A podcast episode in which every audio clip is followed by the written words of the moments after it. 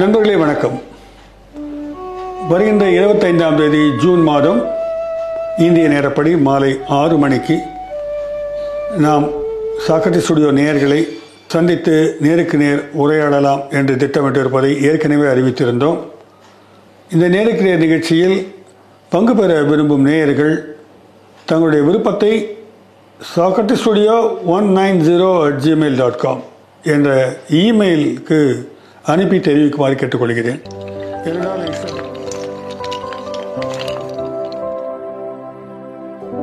வணக்கம் நண்பர்களே. இஸ்லாத்தை பொறுத்தவரை சூஃபியிசம் என்று எடுத்துக்கொண்டால் மிகச் சிறப்பான ஒரு இடத்தை அது பெறுகிறது. ஆனால் சூஃபியிசத்தை ஏற்காத இஸ்லாமியர்களும் இருக்கிறார்கள். அது வந்து குரானுக்கு ஒற்று வரக்கூடிய ஒரு மதப்பாங்கு கொண்டது அல்ல அதனுடைய போக்கு என்பது வந்து குரானில் குறிப்பிட்டபடி இல்லைன்னா வந்து சொல்லக்கூடியவங்க இருக்கிறாங்க. நம்ம வந்து சூஃபிசம் குறித்து ஒரு காணொலி போட்ட பொழுது அதற்கு கீழே வந்து இது வந்து இஸ்லாம் அல்ல என்றெல்லாம் கூட இஸ்லாமியர்களில் சிலர் கருத்து தெரிவித்து இருந்தார்கள். அப்படிப்பட்ட கருத்து உலகெங்குமே இருக்கின்றன. இந்த சூஃபிசம் என்பது ஒரு விதமான மிஸ்டிக்கல் பார்த்துட்டு உங்களுக்கு தெரியும். ஒரு ஆன்மீக அனுபவத்தை பற்றி பேசக்கூடிய ஒரு தத்துவமாகத்தான் சூஃபிசம் இருக்கிறது. கிட்டத்தட்ட நம்ம அதன் அடிப்படையில் பார்க்கும்போது உலகளாவிய இந்த ஆன்மீகவாதிகளுடைய இறை அனுபவங்கள் என்பன வந்து ஒரு பொதுவான தன்மையை கொண்டிருப்பதை வந்து நாம் வந்து கண்டிருக்கிறோம். அந்த வகையில் சூஃபிசம் வந்து ஒரு பொதுத்தன்மையை கண்டிப்பாக கொண்டிருக்கிறது என்று சொல்லலாம். சூஃபிசம்ன்றது வந்து அஹ், இஸ்லாத்திலே ரொம்ப ஒரு டாலரன்ஸை வலியுறுத்தக்கூடிய ஒரு பிரிவாக நான் பார்க்குறேன்.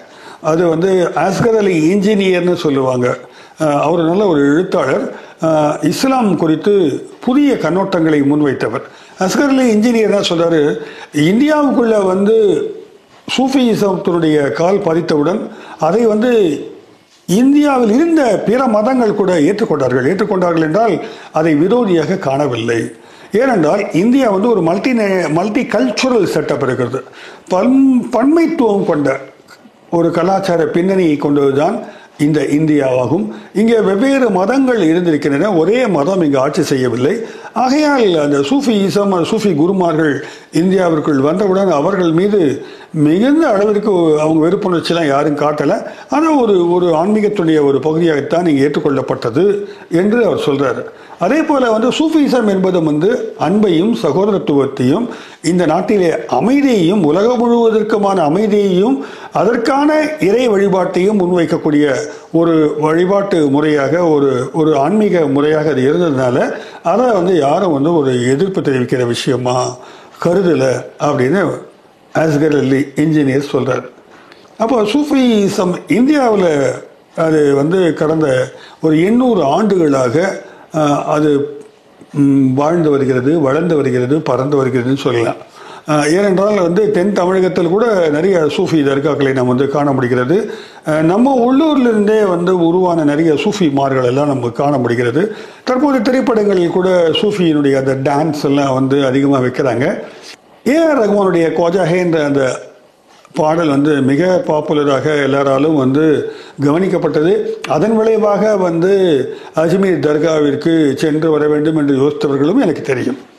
இப்படியாக வந்து இந்தியாவிலே சூஃபியிசம் கால்பதித்ததை பற்றி நாம் தெரிந்து கொள்ள வேண்டும் என்றால் நாம் முக்கியமாக தெரிந்து கொள்ள வேண்டியது கோஜா மெயினுதீன் சிஸ்டி அவர்களை குறித்து தான் கோஜா மெய்னுதீன் சிஸ்டி என்பது யாருன்னு பார்த்தீங்கன்னா அவர்தான் மிக முக்கியமான ஒரு சூஃபி குருமார் என்று நாம் சொல்லலாம். அவர் வந்து நம்ம ஊரை சேர்ந்தவர் இல்லை. அவர் ஈரானை சேர்ந்தவர். அங்கிருந்து 52 ரெண்டாவது வயதில் கிளம்பி இந்தியாவுக்கு வராரு. இந்தியாவில் எங்கே வராரு? அஜ்மீருக்கு வராரு. அங்கிருந்து சூஃபிசத்தை வந்து அவர் வந்து பரப்புகின்றார். பல்வேறு தரப்பு மக்கள் வந்து அவர்கிட்ட வரதை நம்ம வந்து வரலாற்றில் பார்க்குறோம் அவர் என்ன சொன்னார்? அப்படின்றத பற்றி தான் இந்த காணொளியில் நம்ம பார்க்க போகிறோம் இன்றைக்கி கூட அந்த குவாஜா மொயினுதீனுடைய அந்த தர்காவிற்கு லட்சக்கணக்கான மக்கள் திரண்டு செல்வதை பார்க்குறோம். ஊரூஸ் என்று சொல்வார்கள். அவருடைய அந்த நினைவு நாளை போற்றும் நாளில் வந்து ஆயிரக்கணக்கான இந்துக்களும் வந்து அங்கே வழிபாடு நடத்துகிறார்கள். அங்கே ஒன்று சேர்கிறார்கள். கவாலி பாடல்கள் பாடுகிறார்கள். ஒன்றாக உணவருந்துகிறார்கள். இப்படி வந்து ஒரு மத பேதமற்ற ஒரு அன்பினுடைய அடையாளமாக மா முனிவராக காணப்படுவது தான் குவாஜா மைனுதீன் ஹசன் சிஸ்தி அவர்கள். இவர் ஈராக்கிலே ஆயிரத்தி நூற்றி முப்பத்தெட்டிலே பிறந்தவர். தன்னுடைய தொண்ணூற்றி ஏழாவது வயதில் அவர் இந்தியாவில் அஜ்மீர் தர்காவில் மறித்து போகிறார். கிட்டத்தட்ட தொண்ணூற்றேழு ஆண்டுகள் இருக்கலாம் இல்லை நூறு ஆண்டுகள் இருந்ததாக கூட சில தரவுகளில் பதிவு செய்கிறார்கள். இவருடைய வாழ்க்கை வரலாறை வந்து தமிழிலே ஒரு அம்மா எழுதியிருக்கிறாங்க. ஒரு ஒரு மேடம் அவங்க பேர் வந்து திருமதி ரமா சுப்பிரமணியன் அவங்க பேர். அவங்க ஏழைகளின் காப்பாளர் சூஃபி ஆத்மஞானி ஹஸ்ரத் குவாஜா மொயினுதீன் அசன் சிஸ்டி குரு சரித்திரம் அப்படின்னு போட்டு மதங்களை கடந்த மகான் டைட்டில் கொடுத்துருக்காங்க மிக அற்புதமாக அவங்க எழுதியிருக்கிறாங்க. ஆனால் இந்த நூலில் வந்து அவங்க வந்து அவருடைய தத்துவார்த்தமான விஷயங்களை பற்றி அதிகமாக தொடவில்லை. ஏனென்றால் அப்படி ஒன்றை முன்னிறுத்தி அவர் செயல்படவில்லை. அன்புதான் அடிப்படையான ஒரு விஷயமாக அவருக்கு இருந்திருக்கிறது. ஸோ இதில் வந்து அவர் செய்த அற்புதங்கள் மக்களுக்கு செய்த சேவைகள் அவருடைய ஆன்மீக பண்பு வரலாறு எல்லாவற்றையும் அவர் ரொம்ப அழகாக இவங்க எழுதியிருக்கிறாங்க ரமா சுப்பிரமணியம் அவர்கள். இது வந்து புத்தக கடைகளில் கிடைக்கிறா போல எனக்கு தெரியல. இதை வந்து எழுதி தான் வாங்கணும் நீங்கள் அதுக்கான முகவரியை நம்ம பின்னால் கொடுக்குறோம் நீங்கள் பாருங்கள்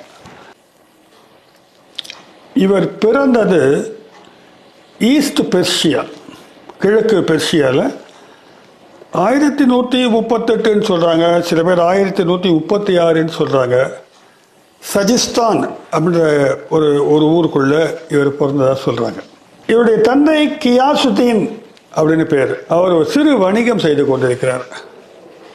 அம்மா வந்து சாயிதா பேகம் இந்த குழந்தையை இறைவனுடைய ஒரு அருளாக நினைத்து வளர்க்கிறார்கள். யார? நம்முடைய குவாஜா மைனுதீன் அவர்களை. என்ன ஆகுதுன்னா போக போக கிட்டத்தட்ட பதினஞ்சு பதினாறு வயது. சில பேர் பதினாலு வயசுன்னு சொல்கிறாங்க பதினாறு வயதில் அவர் தந்தை மரணம் அடைந்து விடுகிறார். கொஞ்ச காலத்தில் அம்மாவும் வந்து மறைந்து விடுகிறார். ஒரு திராட்சை தோட்டம் ஒரு வீடு இந்த மாதிரி சில நிலப்புலன்களை கொடுத்து விடுகிறார்கள் இளைஞனுக்கு. அதை விட்டு சென்ற அதில் தான் அவர் வாழ்க்கையை ஓடிக்கிட்டு இருக்கு. சிறு வயதிலேருந்தே ஒரு ஆன்மீக நாட்டம் கொண்டவர் தான் நம்முடைய கோஜா அவர்கள். அவர் என்ன பண்ணுறாரு அந்த தோப்பில் உட்காந்துக்கிட்டு வானத்தை அண்ணாந்து பார்த்துக்கிட்டே இருக்கார். ஒரு ஞானிக்குரிய அந்த குணங்கள்லாம் தட்டுப்படுது அவர்கிட்ட அப்பொழுதுதான் வாழ்க்கையில் ஒரு திருப்புமுனை ஏற்படுகிறது. அந்த வழியாக போய்க்கொண்டிருந்த ஒரு முஸ்லீம் ஒரு குருமார் ஒருத்தர். அவர் பேர் ஷேக் இப்ராஹிம் குவாண்டசின்னு பேர். ஷேக் இப்ராஹிம் குவாண்டசி. அவர் இந்த தோட்டத்துக்குள்ளே நுழைஞ்சிடுறார். அவரை பார்த்த உடனே ஒரு ஈர்க்கப்பட்ட நம்முடைய கோஜா மைனுதீன் அவர்கள் வாங்க வாங்க வாங்கன்னு வரவிட்டு உட்கார வச்சு அவருக்கு என்ன கொடுக்குறதுன்னு தெரியல. திராட்சை தோட்டத்தில் திராட்சை பழங்கள் தொங்குகின்றன. அதில் ஒரு கொத்து பறித்து அவர்கிட்ட கொடுக்குறார். அதனால் அவர் அதை ஒன்றும் பெருசாக சாப்பிடல. ஒரு ஒன்று ரெண்டு வாயில் போட்டிருக்காரு அவ்வளோதான் அப்படி இவரை பார்த்துட்டு என்ன பண்ணிக்கிட்டு இருக்கேனாரு? இல்லை நான் சும்மா தான் இருக்கேனாரு. அவர் அவர் ஒன்றும் இவரை பெருசாக விசாரிக்கலை. ஏன்னா அந்த மாதிரி குறிப்பு எதுவும் இல்லை. அவங்களுக்குள்ள ஒரு பரஸ்பரம் நிச்சயமாக நடந்திருக்கக்கூடும். பிறகு அவர் வந்து ஒரு ஒரு ஒரு பிடி எள்ளை எடுக்கிறார். அவர் ஒரு ஜோல்னா பேக் வச்சிருக்கிறாரு. அந்த பேக்னு எடுத்ததாக ஒரு குறிப்பு இருக்கிறது. இன்னும் கொஞ்சம் அதிகமாக கற்பனை கொண்டவர்கள் வந்து அவர் வந்து அப்படி மந்திரம் போட்டார் கையில் எள்ளு வந்துருச்சு அப்படின்னு சொல்கிறாங்க நமக்கு அது முக்கியம் இல்லை. ஆனால் இந்த சம்பவம் முக்கியம். இந்த எள்ளை எடுத்து என்ன பண்ணுறாரு வந்தவர் தன்னுடைய வாயில் போட்டுக்கிறாரு. ஷேக் இப்ராஹிம் கோட்டசி. வாயில் போட்டுக்கிட்டு அப்படி மெல்றாரு. மென்னுட்டு கொஞ்சம் அதில் பாதி எடுத்து இவருடைய வாயை திறக்க சொல்லி அதில் போடுறார். எச்சில் தான். ஆனால் எந்தவித அருவறுப்பும் ஆகவில்லை இவருக்கு. இளைஞனுக்கு மொயினுddin அவர்களுக்கு எதுவும் எதுவும் தோணலை. அப்படிலாம் அசிங்கமாக தோணலை. வாயில் போடுறாரு. வாயில் போட்ட உடனே அவர் ஒரு செகண்டில் வந்து அவருக்கு வந்து பெரிய மாற்றம் நிகழ்கிறது. என்ன தெரிகிறதுன்னு கேட்குறாரு அந்த சராசரங்கள் எல்லாம் தெரிகின்றன என்றார். ஈரேழு உலகங்களும் தெரிகிறது என்றார். அப்போ அவருக்கு ஒரு பெரிய ஒரு தோற்றம் உண்டாகிறது. இந்த இந்த பிரபஞ்சத்திலே ஒரு ஒரு வெளியில நின்று பார்க்குற ஒரு விஷயம் பூமியை வெளியிருந்து பார்க்கிறார். ஒரு சில நிமிடங்கள் தான் இந்த அனுபவம் நீடிக்கிறது. மறுபடியும் நிஜ உலகிற்கு வந்து விடுகிறார்.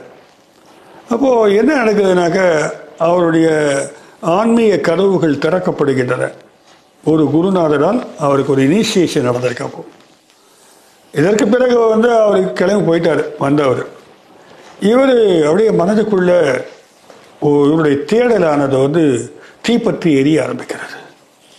இந்த வீட்டுக்குள்ளே இந்த வீடு கட்டிக்கிட்டு இந்த இந்த தோட்டத்துக்குள்ளே உட்காந்துருக்கிறது அர்த்தம் இல்லை. பெரும்பாலும் வந்து சன்னியாசிகள் நடைபயணமாக போகத் தொடங்கி விடுவார்கள். தங்கள் தேடலுக்குரிய இன்னும் மேலும் செழிப்பான ஒரு அனுபவத்தை பெற அதுக்காக போக ஆரம்பிச்சிருவாங்க அந்த மாதிரி இவர் என்ன பண்ணுறாரு தன்னுடைய சொத்துக்களை எல்லாம் விற்றுட்டு அங்கே இருக்கிற ஏழைகளுக்கு கொடுத்துட்டு எல்லாத்தையும் மூட்டையை ஒரு சின்ன ஒரு எளிமையான ஆடையோடு கிளம்பி போடுகிறார். அப்படியே போயிட்டே இருக்கார். உஸ்பெஸ்கிஸ்தான் போகிறார் நடைபயணமாக செல்லும் இவர் புகாரா என்னும் ஊருக்கு உஸ்பெஸ்கிஸ்தானில் போகிறார் அங்கே இருந்து தன்னுடைய ஞானத்தை வளர்த்துக் கொள்கிறார். ஞானத்தை என்றால் அறிவை வளர்த்துக் கொள்கிறார். எப்படி என்றால் குரான் குறித்த வெவ்வேறு தரவுகளை வந்து கத்துக்கிறார். அங்க நிறைய குருமார்களை தேடி பயணப்படுகிறார். தனக்கு ஏதோ ஞானம் வந்துட்டு தான் நினைக்கல அவர். வேற உலகம் இருக்குதுன்னு காட்டப்பட்டிருக்கே தவிர இவருக்கு தன்னுடைய ஞான செழுமை குறித்து ஒரு பெரிய முழுமை பெற்றதாக நினைக்கவில்லை. அது தொடங்கி இருக்கிறது அவ்வளவுதான். இளைஞன் பதினாறு வயசு பையன். அந்த தேடல்ல அலைஞ்சு போறான். போன உடனே பல குருமார்களை சந்திக்கிறார். விடாமல் குரான் குறித்து தரவுகளை எல்லாம் வந்து உள்வாங்கிக் கொள்கிறார். அது ஒரு தான் ரிலிஜன் அங்கே ஒன்று தான் ரிலிஜனாக இருக்குது அப்போ முழுக்க முழுக்க வந்து ப்ரேயர்ஸ் பண்ணுறது குரான் படிக்கிறது இப்படி இருக்கும்பொழுது இவருக்கு அங்கே பல ஞானிகளை தேடி செல்கின்ற இடத்துல வந்து இவருக்கு குருநாதர் ஒருத்தர் கிடைக்கிறார்.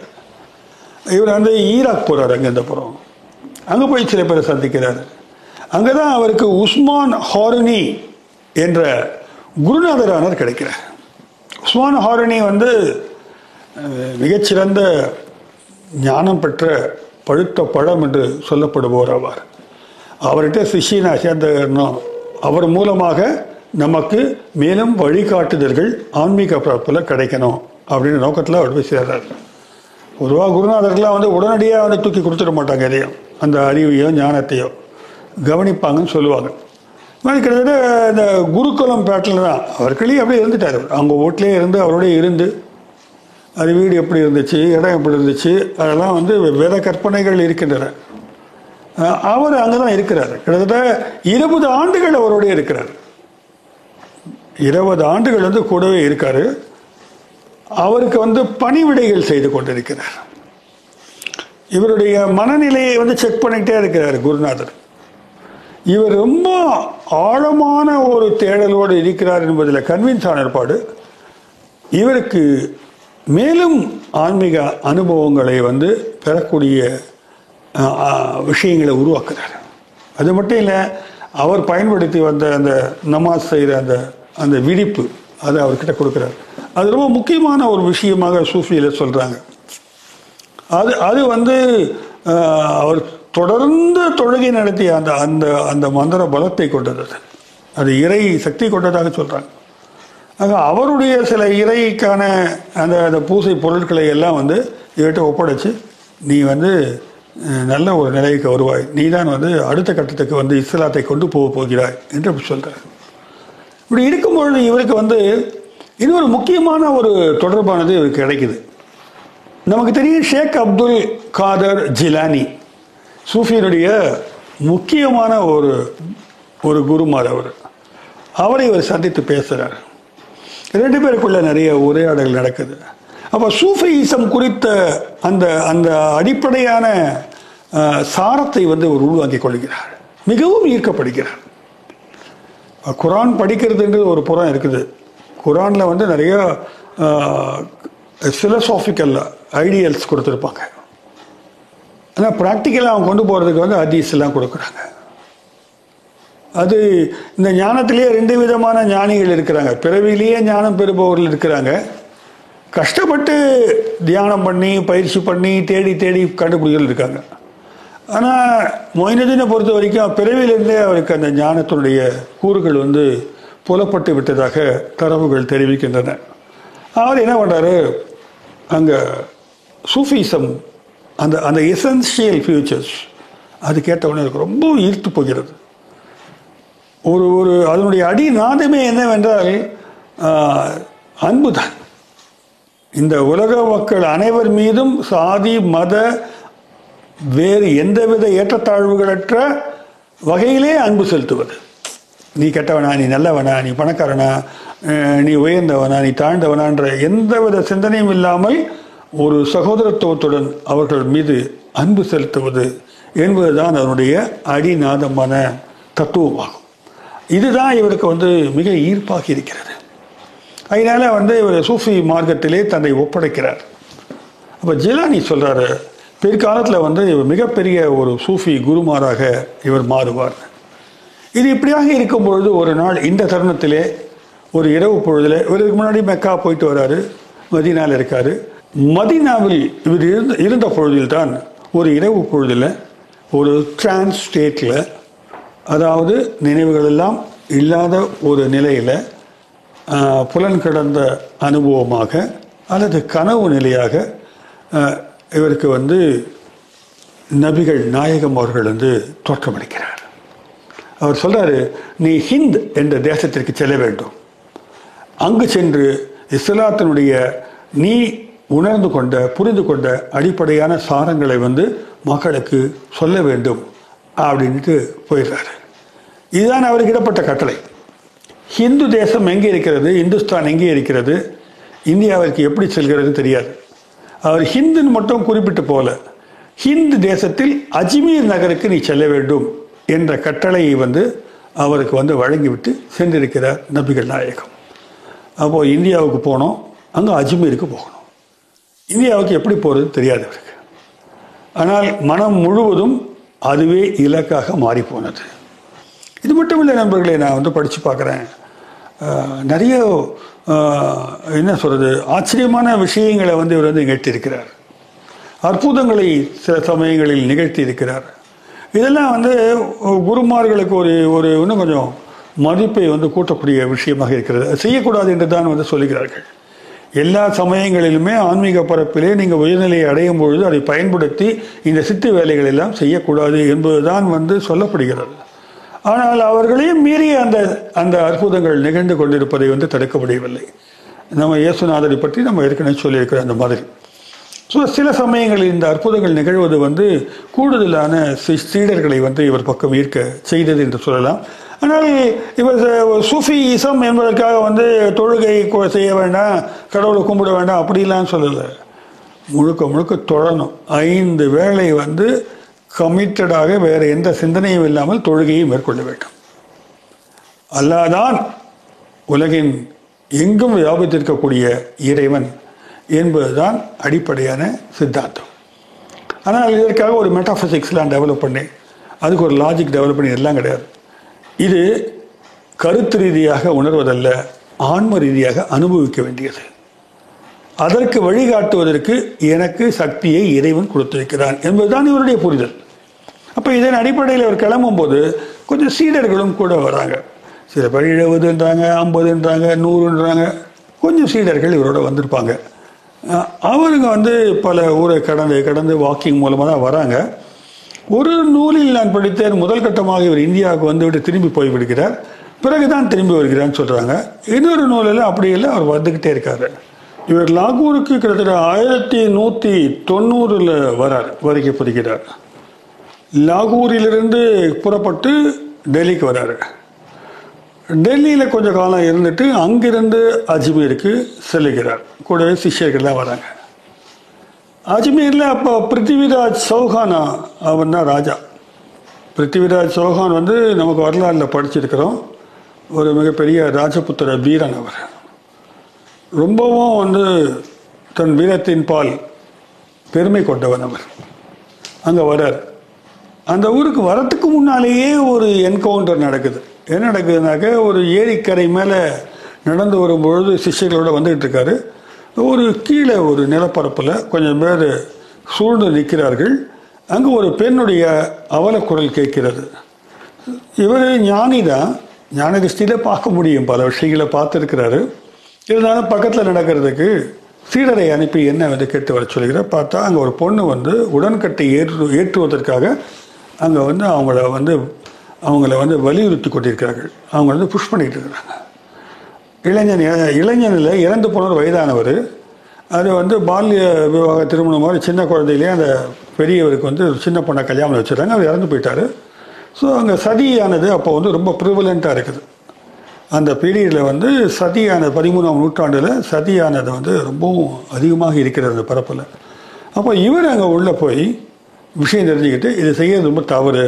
இப்படி நீங்கள் வந்து இந்த மாதிரி சின்ன அந்த பொண்ணை வந்து நீங்கள் வந்து அனுமதி இவ்வளோ கொலை பண்ணக்கூடாதுன்னு சொல்லியிருக்காரு.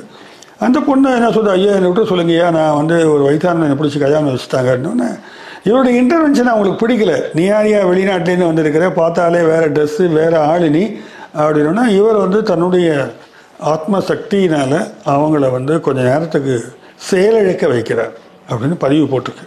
ஏதோ ஒரு வகையில் இன்டர்வென்ஷன் பண்ணுறாரு அந்த பொண்ணை காப்பாற்றிட்டாரு அந்த பொண்ணை வந்து காப்பாற்றப்பட்டு போகிறது. அப்போ உள்ளே நுழையும் போதே ஒரு சினிமாவில் ஹீரோ நுழையும் போது ஒரு ஒரு விஷயத்தை எப்படி உருவாக்குறாரோ அந்த மாதிரி காட்சிகள் வந்து இவரை பற்றி சொல்லப்படுகின்றன. நண்பர்களே ஒரு விஷயத்தை நம்ம புரிஞ்சுக்கிறோம் இந்த மாதிரி ஞானியர்கள் வரும்பொழுது பிரச்சனைகளை வந்து அவர்கள் மிக இலகுவாக எளிதாக அவர்களால் வந்து அதை வந்து சால்வ் பண்ண முடியுதுன்னு வந்து வரலாறு கூறுகின்றது. அந்த வகையில் தான் இவர் அதை சால்வ் பண்ணிட்டு போகிறாரு அங்கே வந்து ஒரு ஒரு ஏரியாவில் ஒரு ஏரிக்கரை மீது இவங்க டென்ட் அடித்து தங்கிக்கிறாரு. டென்ட் அடித்து தங்கின இதுவும் கதையாக எழுதப்பட்டிருக்கிறது. அவங்க ராஜாவுடைய அந்த வீரர்கள்லாம் இந்த இடத்த பார்த்துட்டு அவங்க வந்து ஒட்டகம் மேய்க்க வருவாங்களாம். ஒட்டகத்தை மேய்க்க வந்தவங்க பார்த்தா வெளிநாட்டில் ஒரு தங்கியிருக்கிறான்னு யார் என்னன்னு கேட்குறாங்க சீடர்கள்ட்ட? நாங்கள் வந்து இந்த மாதிரி வெளியிலேருந்து வந்திருக்கிறோம்.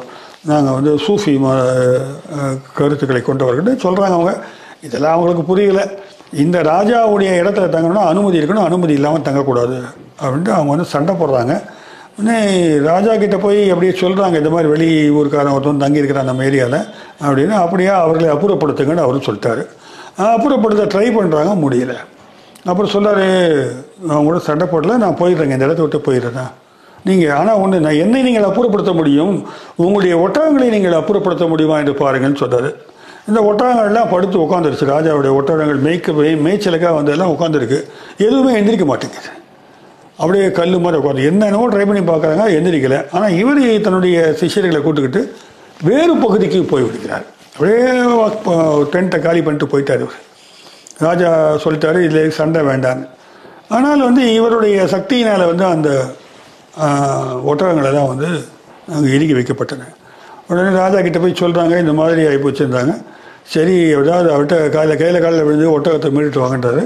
அப்புறம் போய் என்னங்களை மன்னிச்சிருங்க நிச்சிருங்கன்னு சொன்னிருப்பாடு சரி ஓகே ஒட்டகங்களை ஓட்டிகிட்டு போங்கன்றார் ஒட்டகங்கள்லாம் வந்து திரும்பி போகுதுன்ற ஒரு கதை இருக்குது ஆக இவருடைய என்ட்ரியே வந்து எப்படி வந்தாக்க ராஜாவுடன் முரண்படுவது என்பதும் பண்பாட்டு வெளியிலே முரண்படுவது என்பதும் தான் இவருடைய என்ட்ரிக்குள்ளே இருக்குது. இதனால் யோசிச்சு பாருங்கள் ஒரு அரசனுடைய அதிகாரத்தை எதிர்ப்பது என்பது வந்து பொதுவாக சன்னியாசிகள் செய்வதில்லை. இஸ்லாமிய சன்னியாசிகள் கூட என்ன பண்ணுவாங்க நிறைய ராஜாக்களுடைய ஆதரவோடு தான் தங்களை பாதுகாப்பாக வைத்துக் கொள்வார்கள். வரலாறே அப்படிதான் சொல்லுகிறது. மதமும் அரசியலும் ஒன்றாக சேருகின்ற கட்டம் அது. ஆனால் கோஜா மொயினுddin அவர்கள் அப்படி இல்லை. எடுத்தவனே எந்த ராஜாவையும் இவர் பார்க்க விரும்பலை. இவர் அந்த இடத்துக்கு அந்த இடத்த பற்றி ஒரு தெளிவாக ஒரு விஷயத்தை சொல்கிறார் என்னன்னாக்கா சூஃபி ஞானிகளாக இருப்பவர்கள் அல்லது இஸ்லாத்தினுடைய உண்மையான சாரத்தை புரிந்தவர்கள் இந்த தேடுதல் இறைவனுடைய மீது தேடல் கொண்டவர்கள் வந்து அரசியல் பக்கம் போகக்கூடாது. அது வேறு உலகம். அந்த உலகத்தில் வந்து நீங்கள் வந்து இருந்து கொண்டு இறைவனை தேட முடியாதார் இதை உணர்ந்து கொண்ட பிற்காலத்தில் பார்த்தீங்கன்னாக்கா நிறைய ராஜாக்கள்லாம் வந்து தங்களுடைய நாட்டையெல்லாம் திறந்துட்டு சொத்தை எல்லாம் திறந்துட்டு இறைப்பணிக்காக தங்களை வந்து அர்ப்பணித்து கொண்ட ராஜாக்கள்லாம் இருக்கிற வரலாறுலாம் இருக்குது இஸ்லாமில் இருக்குது அது மாதிரி. ஒரு குருநாதர்கிட்ட வந்து சரண்டர் ஆகிடுவாங்க கிங் அசோகா நடந்தது போல். இது அடிக்கடி நடந்திருக்கிறது. அது ஒரு புறம் இருந்தாலும் இவர் வந்து என்கவுண்டர் பண்ணுறாரு முரண்படுகிறார் ஒரு ரொம்ப சாஃப்டான முறையில் முரண்படுகிறார் இருந்தாலும் அரசருக்கு வந்து இது ஒரு ஒரு இஸ்லாமியர். அப்போ வந்து மொகல்ஸினுடைய என்ட்ரி வந்து இந்தியாவுக்குள் நடந்துகிட்டு இருக்கு. அங்கங்கே போர் நடக்குது. பிற்காலத்தில் முகமது கோரி வருகிறார். அவரோட வந்து இவன் சண்டை போடுறார். பிருத்திவிராஜ். ஒரு முறை ஜெயிக்கிறார் ஒரு முறை தோற்று போயிடுறார். கோரி வந்து இவரை கைப்பற்றியவுடன் அதாவது கோரி கைப்பற்றுவதற்கு முன்னால் ஒரு கதை சொல்லுகிறார்கள். பிருத்திவிராஜனுடைய தாயாருக்கு வந்து நல்ல பக்தி உள்ள ஒரு பெண்மணி. அவங்களுக்கு கனவுல வந்து ஒரு முகம் தெரியாத ஒரு சன்னியாசுடன் பையன் முரம்படுற மாதிரியும் பின்னால் வந்து ஒரு இஸ்லாமிய அரசரிடம் தோற்று போவது போலவும் அவர்கள் கனவு காண்கிறார்கள். அது அட்வைஸாக சொல்கிறாங்க அந்த அட்வைஸ் எல்லாம் பொதுவாக விதியின் பால் பட்டவர்கள் வந்து கவனிப்பதில்லை என்று எழுதப்பட்டிருக்கிறது. ஆக அதில் என்ன ஆகுது? ராஜா வந்து முரண்பட்டு இவரோட மோதி பல்வேறு மோதல்களை உண்டாக்கி கடைசியில் வந்து ராஜ்யத்தையும் இழந்து விடுகிறார் முகமது கோரியிடம். ஒரு கட்டத்தில் இவர்கிட்ட வந்து அவர் வந்து பணிந்து தான் போகிறார். இவர் பெரிய மகா ஞானி என்று புரிந்து கொண்டு ஆக இப்படி சில சம்பவங்கள் நடந்த பிற்பாடு அஜ்மீரில் வந்து அஹ், கேட்கணுமா? ஒரு இடத்துல வந்து இவங்க வந்து செட்டில் ஆயிடுறாங்க. அங்கே தான் வந்து இவர் வந்து கிட்டத்தட்ட முப்பது ஆண்டுகளுக்கு மேலாக அங்கிருந்து நகரவே இல்லை இவர்.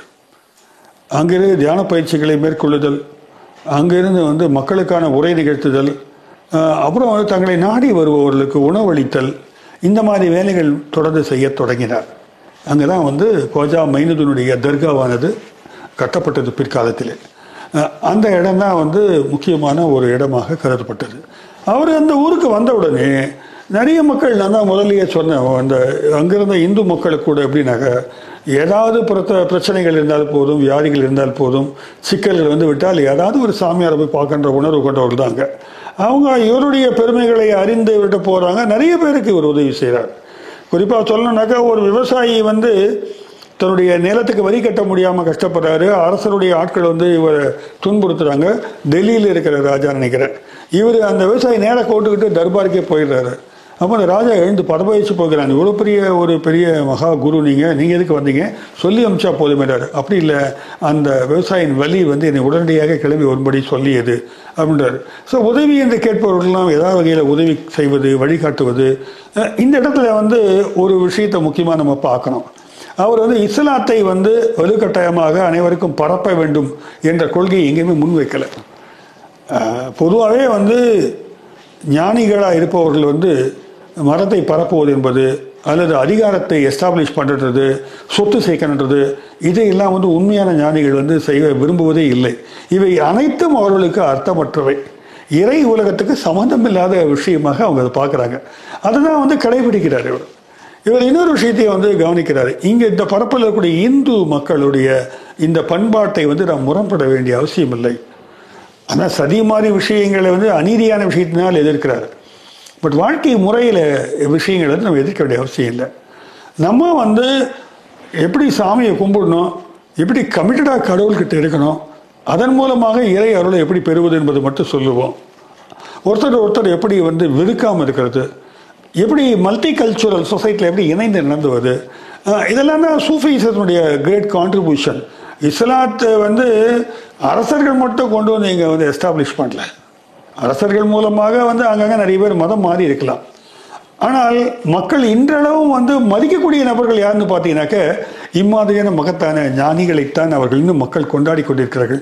அரசர்களுடைய இதுக்கெல்லாம் எவனும் போகிறதில்ல அதெல்லாம் எவனும் மனசில் கூட நினச்சி பார்க்கறதில்ல.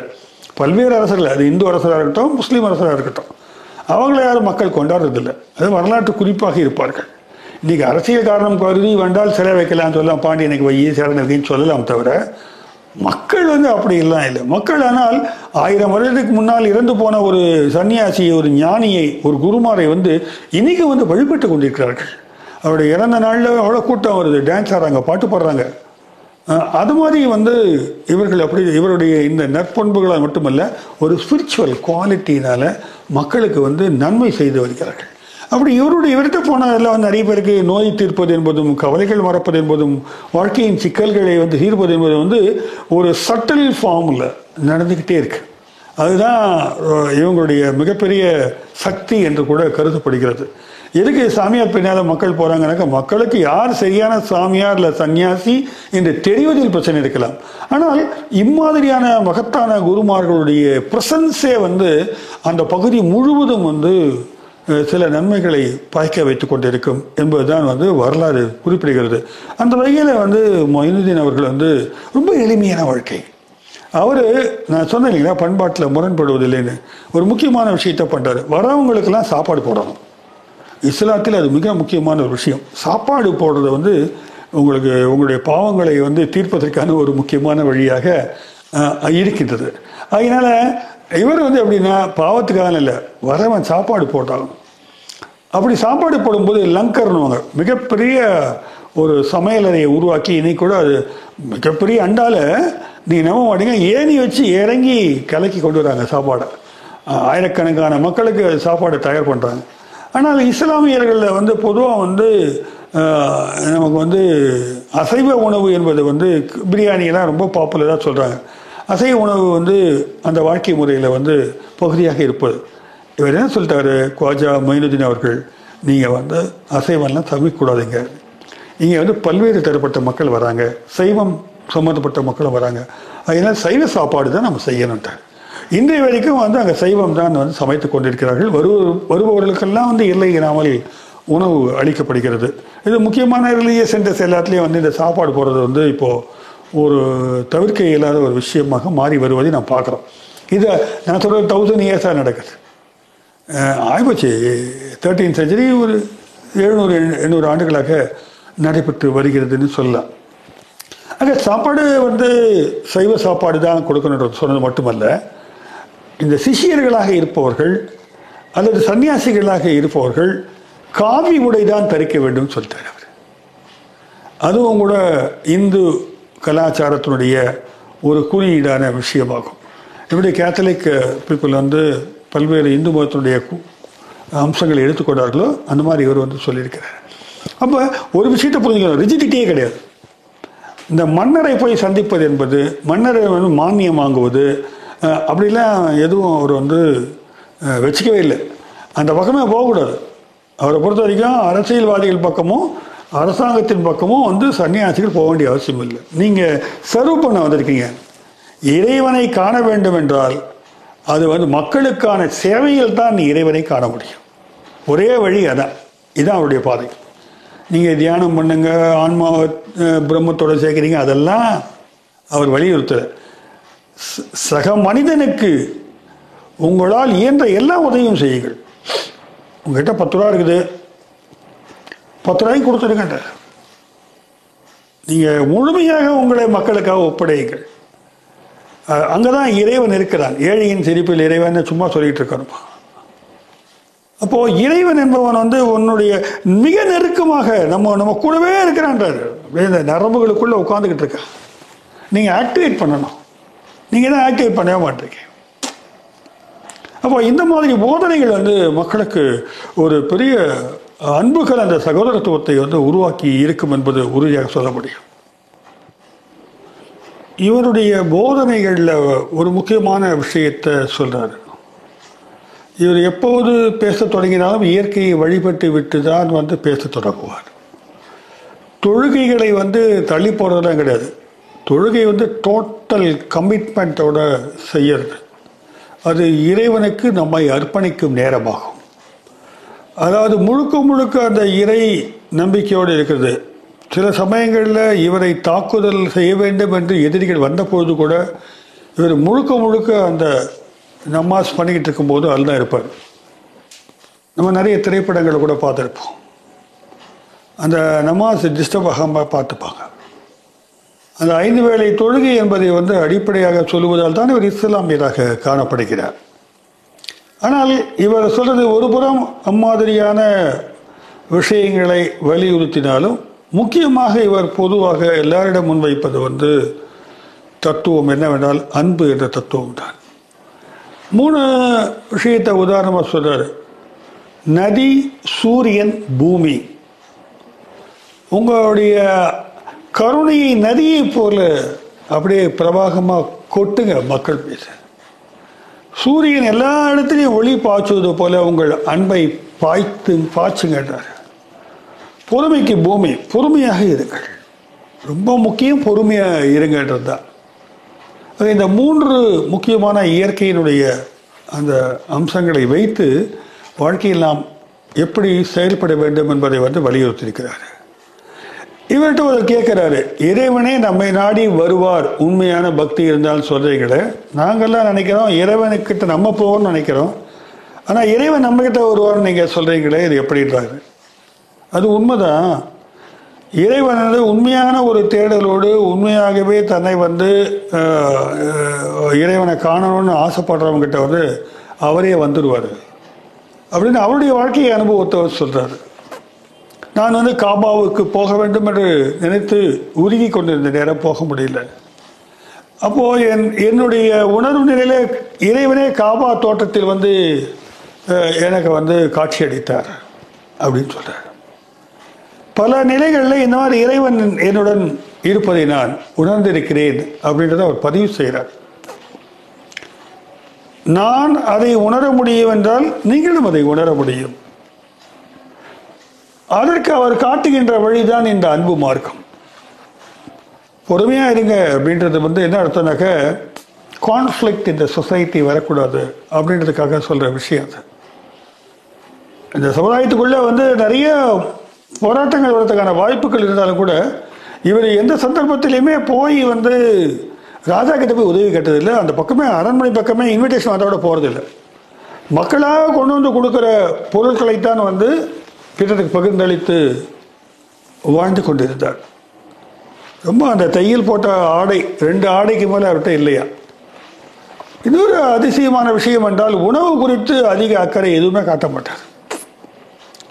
பதினைந்து நாளைக்கு ஒரு முறை தான் சாப்பிடுவாராம் சில சமயங்களில் ரெண்டு ரொட்டி துண்டுகளை தண்ணீரை நினச்சி சாப்பிடுவாராம் அதுதாங்க அந்த அந்த சன்னியாசிகளுடைய எளிமையான வாழ்க்கை என்பது வந்து அவங்களுக்கு இந்த உலகம் வந்து ஒரு மாய தோற்றம் கொண்ட உலகம். அவங்க வேறு உலகத்தை வந்து தங்களுக்குள் வந்து அனுபவித்து கொண்டு இருக்கிறார்கள் ரொம்ப எளிமையாக ஆரவாரம் இல்லாமல் மிக யதார்த்தமான மனிதனாக வாழ்வது என்பதும் பிறருக்கு வந்து நாம் வந்து அப்போ இறைவனை போய் அடையணுனாக்கா நீ வந்து சர்வீஸ் பண்ணணும். கடவுளை அடைகின்ற ஒரே வழி வந்து மனித குலத்துக்கு செய்யும் தன்னலமற்ற சேவையினால்தான் அப்படின்னு சொல்கிறார் போன காணொளியில் நீ உன்னை நீ உணரும் பொழுது இறைவனை தெரிந்து கொள்வாய்ன்னு சொன்னான். அது உள்ளுக்குள்ள பயணம். இது வெளியிலே நம்மளை வந்து இழக்கிறது. இறைவனிடம் நம்ம இழைப்பதில்லை. மனித குலத்திடம் இழப்பது. ஏற்றத்தாழ்வு பார்க்காம ஜாதி பார்க்காம. ஆனால் இன்னைக்கு அப்படிலாம் இருக்க முடியுமானே தெரிய இருக்கிறாங்களான்னு தெரியல. அப்படி இருப்பவர்களுக்கு இறைவன் உடனடியாக கைப்பற்றி கொள்கிறான் என்பதுதான் இவருடைய கருத்தியல். கோஜா மைனுதீன் அவர்கள் தொழுகை நடத்தும் போதெல்லாம் ரொம்பவும் அது ஈடுபாடோடு செய்வார் சொல்லியிருக்கோம். அந்த சமயத்தில் நிறைய பேர் வந்து தொழுகை அந்த பகுதியில் நடத்துவாங்க. அவர் சொல்லுவார் தொழுகைக்காக நீங்கள் உங்களை சுத்தப்படுத்தி கொண்டு வருகிறீர்கள். கை காலெலாம் கழுவிட்டு வருவாங்க. உடலில் சுத்தம் இருந்தால் போதாது மனதிலே சுத்தம் வேண்டும். உள்ளத்திலே தூய்மை தான் அல்லாவிற்கு மிகவும் பிடித்தமானதுன்னு சொல்லுவார். அடிக்கடி வந்து இந்த உள்ள தூய்மை அன்பு பிறருக்காக தியாகம் செய்தல் இந்த விஷயங்களை வந்து அவர் வந்து வ- கொண்டே வந்திருக்கிறார். ஓரளவிற்கு அது வந்து அந்த அந்த பகுதி மக்களுக்கு மிகப்பெரிய ஒரு மனமாற்றத்தை வழங்கி இருக்கக்கூடும் என்று நம்புகிறேன். இது ஒரு புறம் இருந்தாலும் இன்னொரு முக்கியமான ஒரு விஷயத்தை நம்ம பார்க்குறோம். இசை. சூஃபியில் வந்து இசையும் இருக்குது நடனமும் இருக்குது சூஃபி நடனம் நம்ம பார்த்துருக்கோம். சூஃபி இசை தான் நமக்கு எல்லாருக்கும் தெரிந்த கவாலி இசை. இந்த கவாலி இசை வந்து பாரசீகத்திலேருந்து வந்திருக்கலாம் ஈரான் ஈராக்கிலேருந்து வந்திருக்கலாம் என்றுதான் சொல்லப்படுகிறது. அது இஸ்லாமிய இசை வடிவம் தான் அது. இந்த கவாலி இசை வந்து இசைப்பது என்பது வந்து குரானில் ஏற்றுக்கொள்ளப்படவில்லை என்று தான் வந்து சொல்லுகிறார்கள். அதுக்கு ஒரு காரணம் இருக்கு.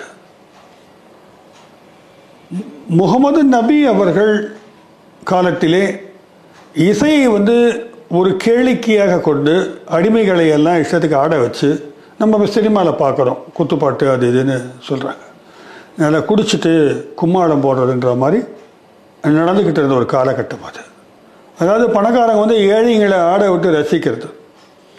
அம்மாதிரியான நடனங்கள் என்பது என்பது கலாச்சார சீரழிவை ஏற்படுத்தும் என்பதை உணர்த்தும் வகையிலும் இது குறித்து அல்லாஹ்வினுடைய கட்டளை இருப்பதாகவும் நபிகள் அவர்கள் வந்து சொல்லியிருக்கிறார். அதனால் பாடல்கள் வந்து அந்த காலகட்டத்தில் மறுக்கப்பட்டது.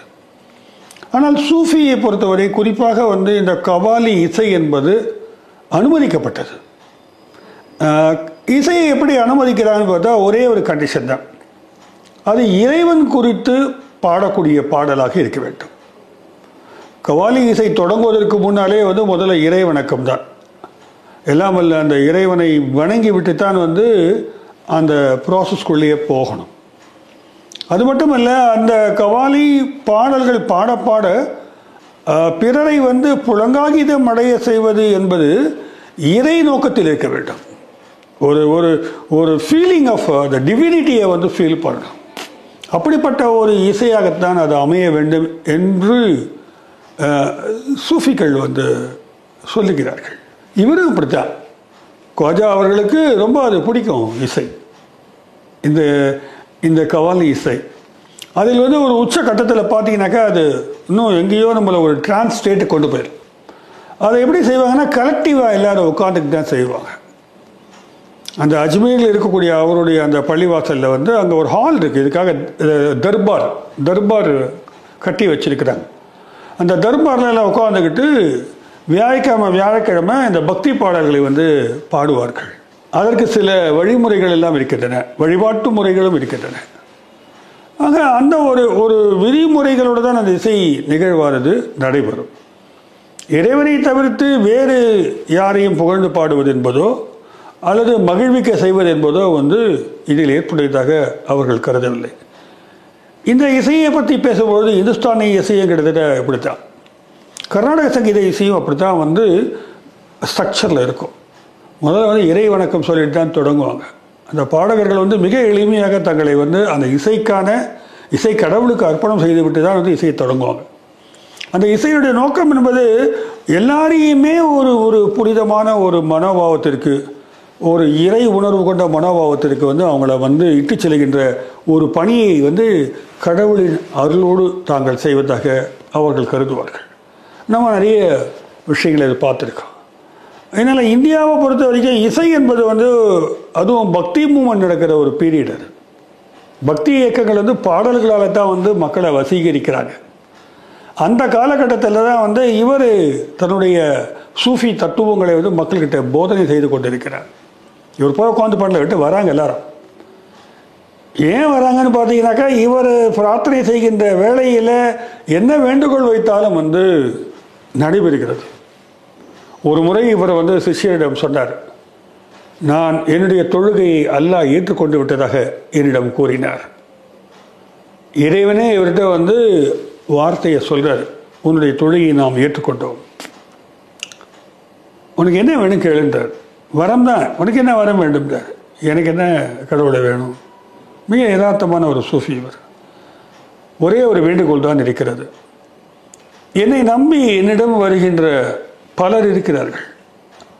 அவங்களையும் என்னுடைய சீடர்களையும் உன்னுடைய ராஜ்யத்தில் நீங்கள் இணைத்து கொள்ள வேண்டும் அப்படின்னு சொல்கிறார் அவங்களுக்கு இடம் கொடுங்கன்றார். இதுக்கு என்ன அர்த்தம்னா டே ஆஃப் ஜட்ஜ்மெண்ட் இன்னைக்கு பாவம் செய்தவர்கள் எல்லாம் தண்டிக்கப்படுவார்கள் ஒரு ஒரு நம்பிக்கை இருக்கிறது. அன்னைக்கு இவங்களெல்லாம் வந்து பாவம் செய்தவர்கள் என்று தண்டித்து விடக்கூடாது. எல்லா பாவங்களும் என்னிடம் வருபவர்களுக்கு நீங்க வேண்டும்.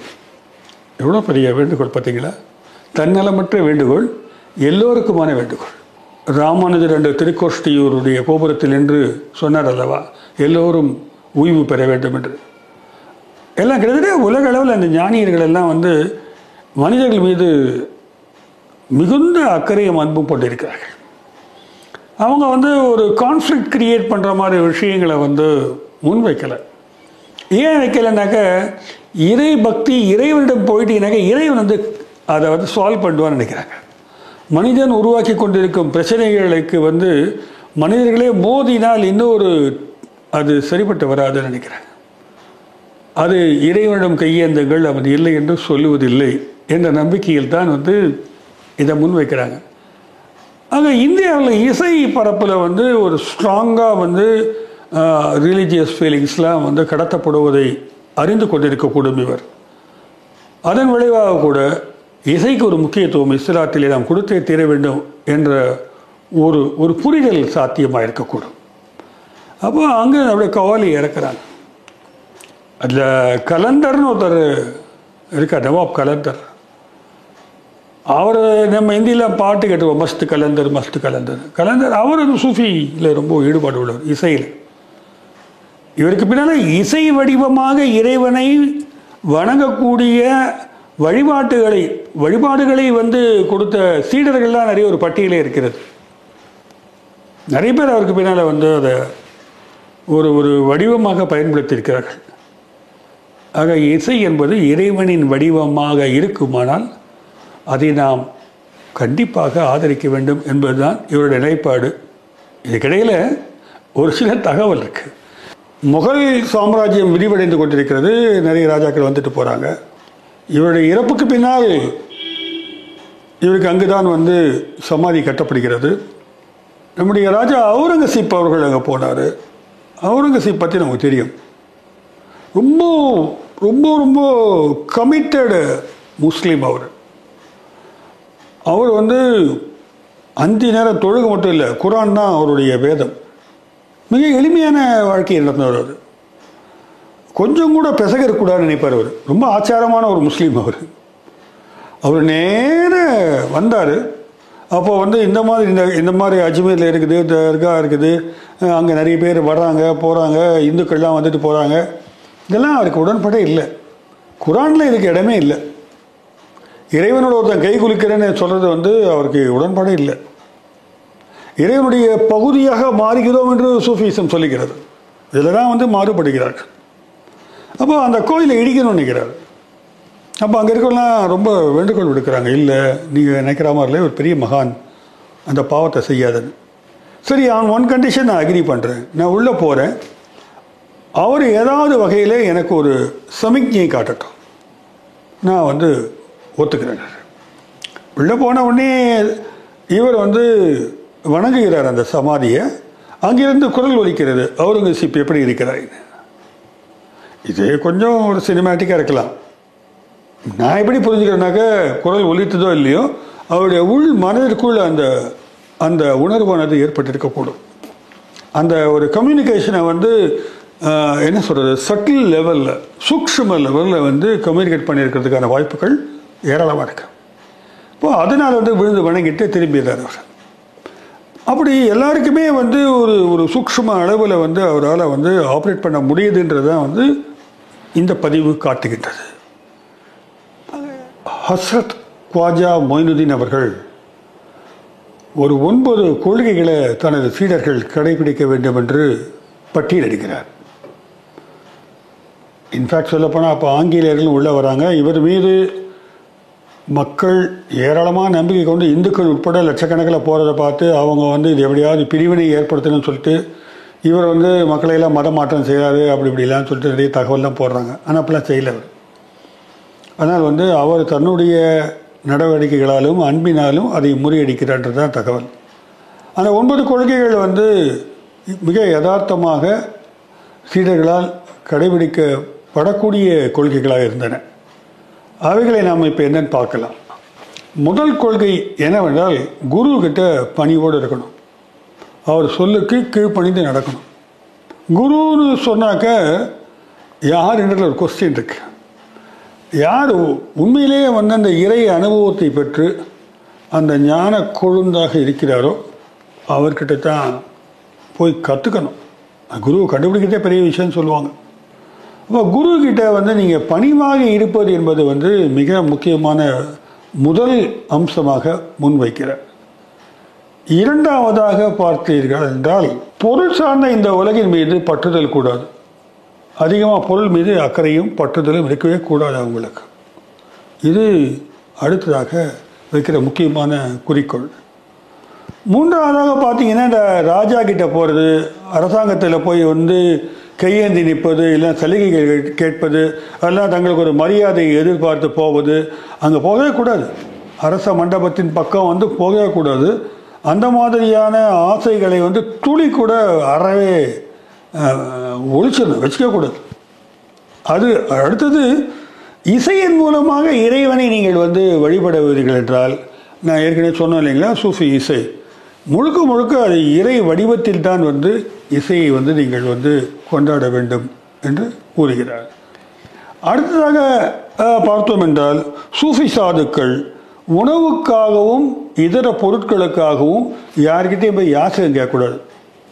வீடு வீடாக போய் யாசகம் கேட்பாங்களா? அது கூட கூடாது. தானாக வரும். பட்டினி கடந்து கிடக்கணும். இறைவன் உனக்கு வந்து அருள் புரிவான். அந்த நம்பிக்கையோடு வந்து நீ வந்து அந்த தொழுகையை நடத்திக்கிட்டு இறைவன் மீது மட்டுமே கவனத்தை செலுத்திக் கொண்டிருக்க வேண்டும் என்று சொல்லுகிறார். சூஃபி சாதுக்கள் இந்த மேஜிக்லாம் பண்ணக்கூடாது. அவங்களுக்கு கிடைச்ச ஆற்றலை வைத்து வந்து சமூகத்துக்கு நன்மை தான் செய்ய வேண்டும். தங்களை உயர்த்தி கொள்வதற்கான விளம்பரமாக இருக்கக்கூடாது. இது நம்ம இன்றைக்கும் வந்து பொருந்தக்கூடிய ஒரு விஷயமாக இருக்கிறத நம்ம பார்க்குறோம். சூஃபி சாதுக்கள் இரண்டு வகையான சேவைகளை மக்களுக்கு செய்ய வேண்டும். தமது அடிப்படை தேவைக்கு மிகுந்த உணவை அல்லது செல்வத்தை பிறருக்கு பகிர்ந்து கொடுத்துடணும் ரெண்டாவது டீச்சிங்ஸ் அந்த உபதேசங்கள் வழிகாட்டுதல்கள் இதன் மூலமாக வந்து உள்ளங்களை வந்து தூய்மையாக்கி அவங்களுக்கு நல்ல ஒரு வழிகாட்டுதலை கொடுக்கணும். அது எல்லாத்துக்கும் மேலே இஸ்லாமியர் அல்லாத பிற மதத்தினரிடம் சகிப்புத்தன்மை காட்ட வேண்டும் அன்போடு இருக்க வேண்டும் திணிக்கக்கூடாது. அவங்களுக்கு வந்து நல் போதனைகளை சொல்லலாம். அவர்களை வலுக்கட்டாயமாக மதமாற்றம் செய்ய வேண்டும் என்று பார்க்கக்கூடாது. அப்படின்னு ரொம்ப இந்தியன் கண்டிஷனுக்கு ஏற்ற மாதிரி ஒரு ஒரு ஒரு வழிகாட்டுதலை வந்து கொடுத்துருக்கிறார். அது தேவையில்லாத முரண்பாடை உண்டாக்குன்றதை அவர் புரிந்து வைத்திருந்திருக்கிறார். தினசரி கடைபிடிக்க வேண்டிய வழிபாட்டு முறைகளை வந்து ரொம்ப ஸ்ட்ரிக்டாக வந்து இஸ்லாமில் வந்து சொல்லுவாங்க. அதை இவரும் கூட சொல்கிறார் எளிமையாக வாழ வேண்டும் தூய்மையாக வாழ வேண்டும் மனதிலே இறையை நிறுத்தி இருக்க வேண்டும் அந்த வழிபாட்டு முறைகளில் எந்தவித காம்ப்ரமைஸும் கிடையாது. தொடர்ந்து செய்யணும். ஆக மொத்தத்தில் பார்த்தீங்கன்னா ஒரு ஹண்ட்ரட் பர்சன்ட் சன்னியாசியாக தன்னுடைய சீடர்கள் இருக்க வேண்டும். ஏனென்றால் அது வந்து வேறு உலகத்தில் உள்ள மகத்தான சக்தியோடு நம்மை அந்த ராஜ்யத்தில் இடம்பெற செய்வதற்கான ஒரு பெரிய முயற்சி இல்லையா? அதுக்காக இப்படிலாம் இருக்கணும்னு சொல்கிறாரு ரொம்ப ஃபிலசாஃபிக்கலான டிஸ்கஷன்ஸே கிடையாது. அவரை பொறுத்தவரைக்கும் இறைவன் யார் என்ற ஒரு கேள்வி வந்து என்னன்னாக்கா எல்லாருக்குமானவன் தான் இறைவன். இது வந்து எங்கும் இறைவன் எதிலும் இறைவன். ஆனால் இறைவன் வந்து பக்கத்தில் இருக்கார். அதுதான் அவருடைய சித்தாந்தம். அதை வந்து இந்த அறிவு ரீதியாக கண்டிப்பாக தெரிந்து கொள்ள முடியாது. டோட்டலி சரண்டரிங் யுவர் செல்ஃப் பக்தியின் மூலமாகத்தான் உணர முடியும். அவன் அருளை பெற முடியும். ரொம்ப சிம்பிளாக இருக்குது அது ரொம்ப கஷ்டமானது. நோபடி கேன் சரண்டர் அப்படி சரண்டர் ஆகும்போது கிடைக்கிற அந்த அபரிதமான ஆற்றல்கள் வந்து சொல்லனாதது அவரை சுற்றிலும் அது நடந்துக்கிட்டே இருந்திருக்கு. அந்த விந்தைகள் எல்லாம் நிறைய பேருக்கு நன்மை நடந்து கொண்டிருக்கு. இன்றைக்கு கூட அந்த நம்பிக்கை இருக்கிறது. இசையமைப்பாளர் ரகுமான் போன்றவர்கள்லாம் வந்து ரொம்ப ரொம்ப வந்து அந்த ஃபெய்த்தை வச்சுருக்கிறாங்க. அந்த அவருடைய அந்த தர்காவிற்கு சென்றால் அந்த சமாதியில் வந்து இவங்க வந்து வழிபாடு செய்தால் அவருடைய கருணை இன்றைக்கும் வந்து கிட்டும் என்று நம்புகிறார்கள். கோஜா மைனுதீன் அவர்களுடைய டீச்சிங்ஸை பார்க்கும்போது இன்னொரு அடிப்படையான விஷயத்தை நாம் பார்க்குறோம். இறை நேசன் என்பவன் சாதி மத பேதமற்று தன் அன்பை அனைவருக்கும் செலுத்தக்கூடியவனாக இருக்க வேண்டும் என்பதுதான் அது. ரெண்டாவது மதம் என்பது அரசியலுக்கானதல்ல அதிகாரத்தை தக்க வைப்பதற்கானதும் அல்ல. மதம் என்பது அரசியலுக்கானதல்ல அதிகாரத்துக்கானதும் அல்ல. அது அன்பிற்கானது என்பதுதான் அவருடைய போதனை. இது வந்து இது இதை புரிஞ்சுக்கிட்டாலே மதங்களில் இருக்கக்கூடிய முக்கியமான குருமார்கள் இந்த தத்துவ கோட்பாடின்படி இருப்பார்களானால் கண்டிப்பாக வந்து எந்த கிளாஷும் வராது. ஆனால் தலைகீழாக நடந்துக்கிட்டு இருக்கலாம் இப்போ அருவருப்பான விஷயங்கள் எல்லாம் மதத்தின் பெயரால் இன்று நடந்து கொண்டிருக்கிறது. Religion should not act for power அதுதான் அவருடைய ஃபிலாசபி ஒரு அரசை ஆள வேண்டும் இதை பவரை கேப்சர் பண்ணோம். இன்னும் அது ரொம்ப தெளிவாக இருந்திருக்கிறார் அவர். ஆகையால் தான் அவர் இந்த இந்தியாவிலே கொண்டாடப்படுகிறார். அவங்க இந்திரா காந்தி போனாங்க எல்லாரும் போனாங்க மோடிஜி கூட போயிருக்காரு. போய் அங்கே போய் வந்து அதற்குரிய மரியாதையை செலுத்துவார்கள். இவர்கள்லாம் பெரும்பாலும் வாக்கு வங்கிகளுக்காக போகக்கூடியவர்களாக இருக்கக்கூடும். ஆனால் உண்மையிலேயே வந்து அந்த இறைனுடைய கருணை நமக்கு கிட்ட வேண்டும் நினைப்பவர்கள் வந்து நெகிழ்வோடு தான் போகிறார்கள். தங்கள் அடையாளங்களை தொலைத்து விட்டு தான் போவார்கள். அங்கே போனால் மைமறந்து நிற்கிறது தான் வேலை. இப்போ இது இது வந்து இஸ்லாத்தில் வந்து எங்கே போய் வைக்கிறதுன்னு பார்த்தா இது வந்து மிக யதார்த்தமான ஒரு ஒரு ஆன்மீக போக்காக இருக்கின்றது. இந்த இங்கேயே உருவாகி இவருக்கு பின்னால் வந்து சிஷியர்கள் நிறைய பேர் இருக்கிறாங்க. ஒரு பட்டியல் இருக்குது இந்தியாவில் வந்து ரொம்ப ரொம்ப வேரூன்றி இருப்பதற்கு சூஃபிசம் இவரை வந்து நம்ம முக்கியமாக சொல்லலாம் ஆக அரசியல் களத்தில் இந்த மதங்களை வச்சு பெரிய பெரிய முரண்பாடுகளை தோற்றுவித்து அதன் விளைவாக சண்டைகளை உருவாக்கி இரத்த பலி கொடுக்க நினைக்கும் இந்த அரசியல்வாதிகளை நாம் வந்து புறக்கணிக்க வேண்டும் என்றால் கோஜா மைனுதீனுடைய உண்மையான தத்துவங்களை உள்வாங்கினாலே போதுமானதாக இருக்கும். அவர் நிச்சயமாக நம்புறாரு. இறை சக்தியானது உலக சமாதானத்திற்கும் சாந்திக்கும் வழிவகுக்கும் என்று நினைக்கிறார். அவர் பிரேயரை நம்புகிறாரு நம்ம மனித நேயத்தை கூட நம்பலாம். அதற்கு வந்து இந்த மாதிரி மகான்கள் வந்து சொல்லும்போது தான் வந்து கொஞ்சம் மண்டையில் உரைக்குது மக்களுக்கு.